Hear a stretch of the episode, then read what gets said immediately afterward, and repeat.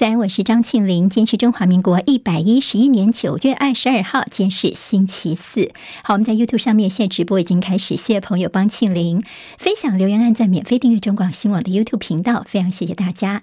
来关心一下今天的天气状况，东北风影响，今天早晚有凉一，波水汽减少，所以今天天气相对是比较稳定的。礼拜五就是明天开始到礼拜天，东北风会明显增强，北部东半部跟恒春半岛整天不定时会有短暂。阵雨，尤其是明天晚上到礼拜六，水汽最多，温度也偏低。北台湾高温只有二十七度，各地的低温大约是二十三度。在太平洋上，现在两个热带扰动发展当中，不过形成台风的几率其实比较低哦，对台湾也不会有影响。美国联准会在台北时间今凌晨宣布升息三码，符合市场预期。联准会将基准利率上调到百分之三到百分之三点二五之间，利率水准达到了两千零八年以来的新高。这是联准会今年以来的第五次升息，也是连续第三次升息三码，创下一九八一年以来最大的密集升息幅度。联准会并且暗示说，为了对抗通膨，将把利率继续的提高到远超出目前的水准。今年底之前。将会再升个五码，达到百分之四点二五到百分之四点五，这个数字其实是高于三个月前预测的水准。而最后联准会的终点利率会在哪里呢？大概就是明年希望达到百分之四点六。另外看到了官员们的经济预测点状图，显示他们认为到二零二四年之前都不会降息。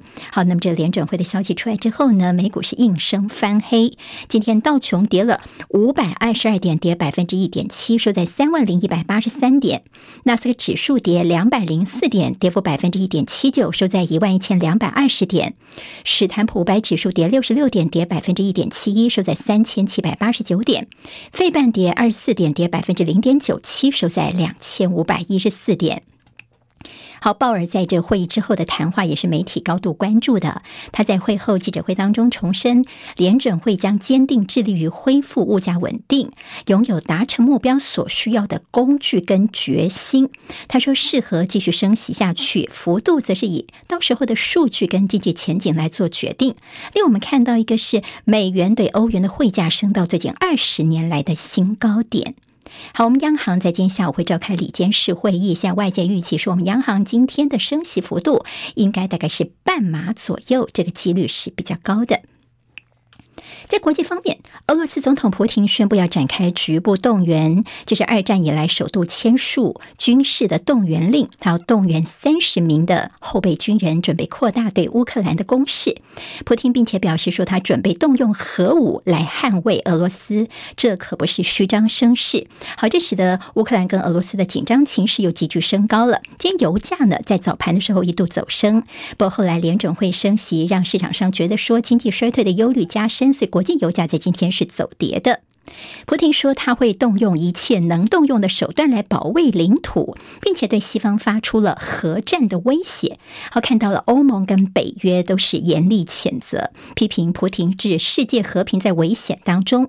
美国白宫国家安全会议的发言人科比说，普京动用核武这不负责任的言论，虽然跟他过去七个月来的一贯发言来看，好像没有什么特别的反常的地方，但是美国方面是会非常严肃来看待的。好，在这个呃，普廷他的扩军令出来之后呢，俄罗斯全国各地则是出现了多起的示威，目前说可能有四百个人遭到逮捕。在普京宣布扩军之后，美国总统拜登台北时间昨天晚上十一点多，他在联合国大会发表演说，严厉谴责俄罗斯侵略乌克兰，并且宣布要加码二十九亿美元的粮食援助，帮助因为俄乌战争粮食危机而受到影响的全球民众。拜登在演说的后段，他罕见的在联大的演说当中提到了维持台海的和平稳定。好，那么他谈什么呢？他说重申一个中国政策，不寻求与中国对抗或冷战。他说会继续以和平方式来解决冲突而奋战。好，拜登呢看到联大演说，大概就是重申一下既定的政策。在这个场合当中呢，没有再出现他之前什么捍卫台湾这样的说法，反倒是他有提到说不寻求跟中国大陆的对抗或冷战。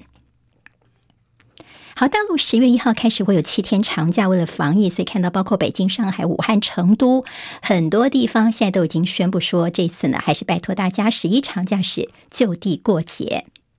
接下来进行十分钟早报新闻，我们用十分钟时间快速了解台湾今天的日报重点。谢谢朋友喜欢庆林的单元，也谢谢大家帮我多多的分享介绍给您的朋友。好，我们今天先从昨天这个蔡英文总统呢到花东地区，特别是见了慈济的证言法师、证言上人了。今天在中国时报把这个消息做到头版头条。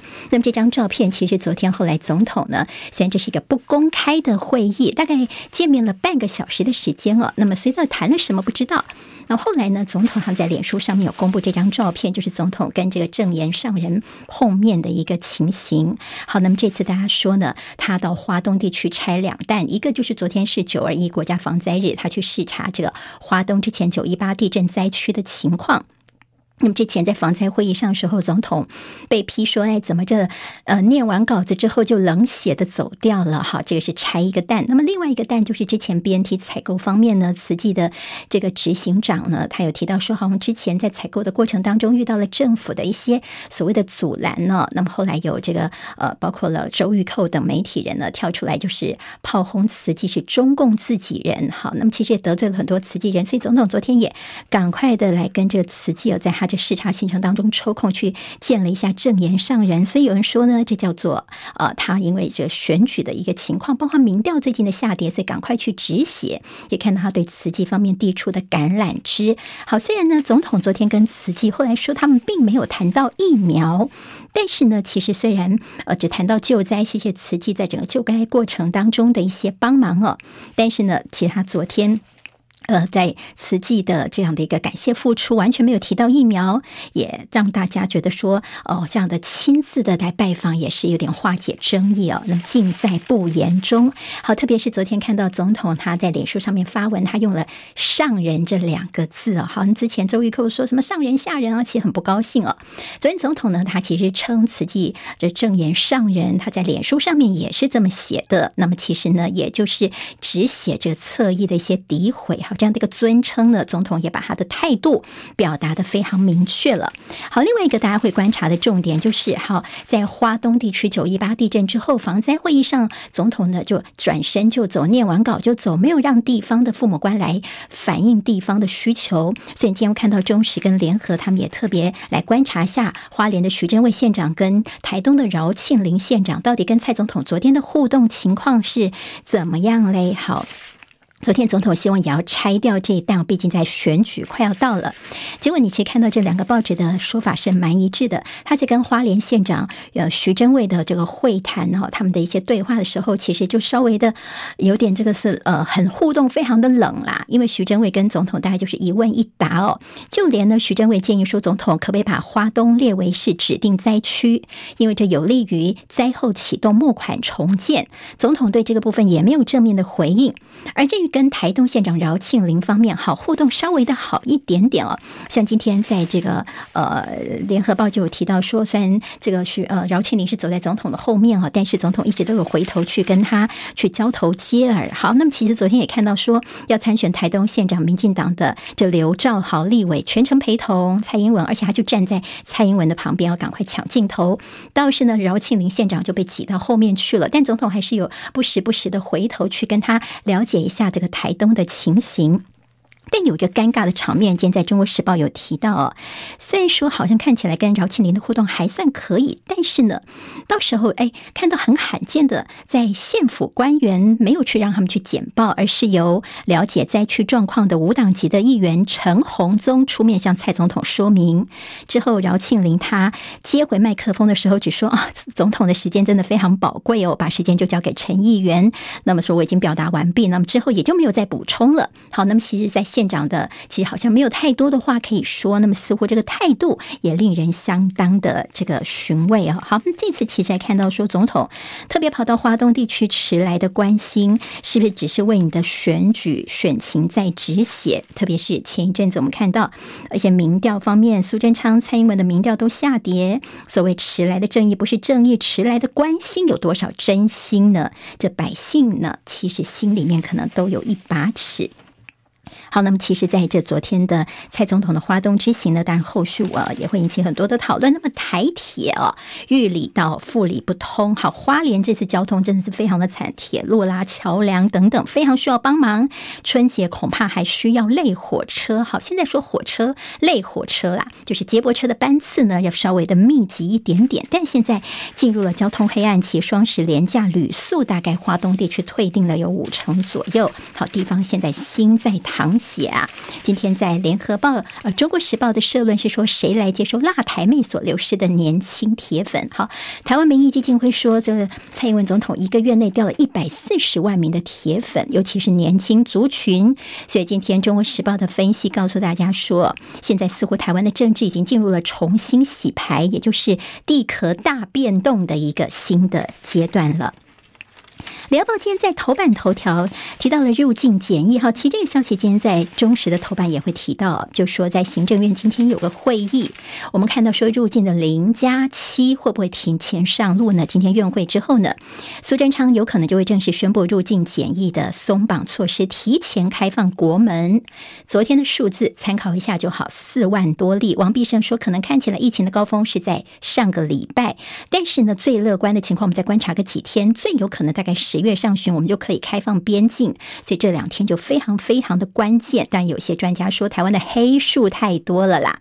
好，那么到底我们的零加七政策什么时候上路？我们的开放国门等等哦，那么些配套措施，包括说，如果你入境居家检疫取消的话呢，机场入境的人会上升，到时候你唾液筛检呢，到时候时间会拉长，是不是用快筛来取代等等？好，联合报今天在头版当中，这个表格我们给朋友看一下哈，这个表格。我觉得也整理得非常不错。那么这个表格告诉大家说，现在世界各国呢，他们到底是入境之后呢，哪些还需要隔离呢？只有台湾、大陆跟香港还需要隔离哦。那么入境之后筛检的哪些国家？入境前筛检，大家到底是怎么做的？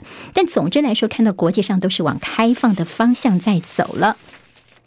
好，我们看到在这个关于疫情部分，其实专家的看法哦，其实台湾自己本身的疫情恐怕比国外还要来得严重，所以大家说呢，所谓的这入境的检疫三加四，其实真的是没什么价值了。像是陈秀熙老师说，居家检疫应该退场。洪子仁这星光医院的副院长说，现在就是开放边境的最佳时间。施文仪则是提到说呢，其实早就应该开放了，我们现在该把重点放在预防重症跟死亡。那么说呢，现在。他还建议说，法定传染病的等级，新冠是不是可以降级，甚至把强制变成是建议啊？好，比如说戴口罩的时机，其实你应该是规定说什么场合当中最好戴上口罩，其他就让大家是自己的需要跟你的这个忍受程度来做调整哦。好，那么另外还有就是，如果开放边境的话，旅游业也非常的关心，像旅游业就说零加七赶快开放吧，不管你这进来还要在这个三加四隔离个三天，谁要来呢？但是配。配套措施，我们来看看，这是旅行品质保障协会发言人李奇月他的说法。他说呢，除了那个零加七之外的配套，包括第一个解除进团令，第二个你要提高入境上限的名额，名额要增加，否则一下就额满了。第三个就是航空公司要增班。好，现在其实航空公司的这个班次还没有恢复到疫情之前哦，航空公司也要增班。另外还有一个蛮重要的就是。保险的问题啊，因为我们现在的这个旅行契约责任保险当中没有保新冠病毒这个责任疾病险了，那么很多业者就很大压力。万一这个旅客来到台湾之后啊，或者是团员在国外罹患了新冠之后，后续接照料、照料啦、翻译等等，都是很大的问题。所以像日本，他们有旅客新冠肺炎的健康保险，所以保险部分这部分能不能够跟上去呢？业者的一个心声。今天联合报谈到指挥中心是畏首畏尾，专业被架空了吗？因为我们看到王必胜指挥官的说法是变来变去哦，模棱两。两可的，比如说开放边境态度，一开始本来说，哎呀，大概十月上旬解封的机会小，结果马上又说，哎，可能看来，呃，很有机会很快的解封了。那零加七部分，他的说法也是反反复复的。好，那么在昨天行政院说，今天要宣布零加七的实施时程之后，好像马上又。情况又不太一样了。指挥中心的专业一再被虚化跟漠视，那么到时候就看王必胜他沦为什么，就是陈时中有什么问题，他就出来帮他解释哦，变成是帮他来洗白站台吗？所以说外界传闻说九合一选举结束之后，指挥中心才会解编，是不并非空穴来风呢？那么是不是还有一些不可说的政治任务呢？这是今天在联合报的报道。昨天在论文部分，张善政出来来提到了他的论文。今天是《自由时报》头版会看到张善政说，研究案不是论文呢。那么农委会则翻出法规说，哎，没有没有，我们当初是说你这个计划呢，必须要以科学或学术期刊论文的方式来撰写哦。那么张善政昨天呢，有宏基的共同创办人出来帮他背书，有一个书面，他问大家说，你到底要相信宏基还是陈吉仲呢？好，高虹安他的学历说，本来他第一天的反应呢，回击的相当不。错，但是他可能有点稍微的话说啊，不是像什么中华大学夜间部才要去台大硕士这边去灌水哦。好，那时候大家说你是有这个精英的傲慢吗？这样子，那么所以昨天你看绿营一整天都是火力全开，高虹安赶快来出来道歉哦。那么中华大学接受他的道歉，但中华大学昨天又被网军出征了，因为呢他。愿意接受高红安的道歉，所以学校方面呢，嗯，被出征，甚至他们把高红安这个影片后来有着上字幕的传上去之后，他们就说：“哎呀，你怎么对他那么好啊？”好，中华大学现在其实也是蛮委屈的。在《经济日报》头版头条，央行组贬组守会国家队，好，守汇国家队，还有普丁急了，美元指数再飙高，是车市喊涨，和泰、Toyota 开第一枪，好，接下来新一波的抢车潮看起来会看得到了。这今天的十分钟早报新闻，我是庆玲，明天再会，拜拜。今天台湾各日报最重要的新闻都在这里喽，赶快赶快订阅，给我们五星评价，给庆玲最最实质的鼓励吧。谢谢大家哦。